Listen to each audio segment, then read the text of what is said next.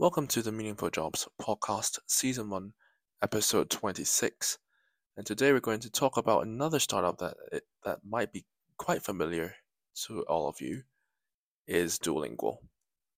Okay, so it first blew up, I believe, you know, a few years ago when you know, people could learn languages through gamification, and that is a brilliant concept that was never discovered by uh, people until its uh, current founder and until its founder and current CEO, Luis von Ahn, um, thought of.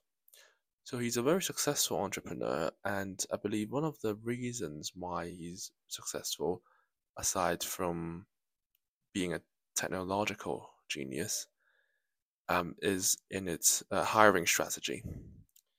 So I've done a lot of research and how he hires people and how Duolingo hires people um, is very unique. They don't just look at the candidate's um, qualifications or experience first. They look at the candidate's character first, and this is what a lot of companies overlook. And I think their hiring process shows they invest in human capital significantly that's why they can attract the best people, and they and they've got a world class vetting process that can vet out people, vet out candidates, and catch them out when they are least likely to do so. So, in the research I've done, I think that a lot of Duolingo's hires, or in fact, all of Duolingo's hires, have to, uh, you know, be driven um, to a, a certain location to have their interview um, that is mandatory, and the reason is because um, this allows your Duolingo's hiring team to find out the, the candidates' characters during their journey to the interview. The secret to this is that the driver is a Duolingo's employee or a contractor, and this driver would um, notified Duolingo of you know the candidates' behaviors during the journey. Most people, you know, they are polite. Obviously, they're courteous, but they do catch certain candidates out maybe five or ten percent of the time where they are rude to the driver. And if you're rude to the driver, you can't be trusted to not be rude to other people, right?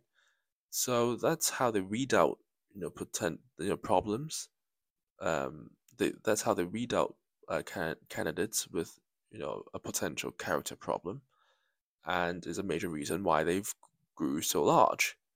Um, and if you're looking to join a meaningful startup, I think Duolingo, Duolingo's business model, um, is I think it's exceptional. It helps people, uh, you know, even those without money, they can just simply download the app, play games and learn new languages without you know, paying anything to a tutor.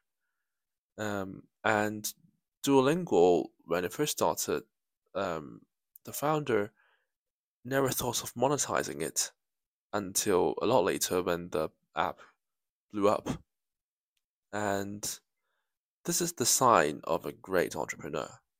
Great companies don't need to start earning money from day one, especially tech companies um, what they do is they use their creativity, um, pull in uh, customers by not charging a single thing for valuable services they can provide. Um, and until they've reached a suitable or big enough audience base um, before they start charging people. That's what they do. And I believe that currently only six, around six or eight percent of Duolingo's user base uh, pays a monthly subscription fee to Duolingo to have its ad removed. And um, this 6 to 8% of Duolingo's customers are more than enough to generate enough profit to cover the costs of non paying customers. So if you want to you know, hop on this train, it's still you know growing bigger and bigger. Um, if you want to offer more opportunities to you know everybody around the world to you know, might not be that rich and want to learn a new language, definitely join um, Duolingo. And they've got a great company culture as well. So they're hiring um, not just in the US but also in Europe and other countries as well. So I've included their career link, career link um, in the description of this episode, and you know do check them out. So I'll see you in the next episode. Thanks for listening.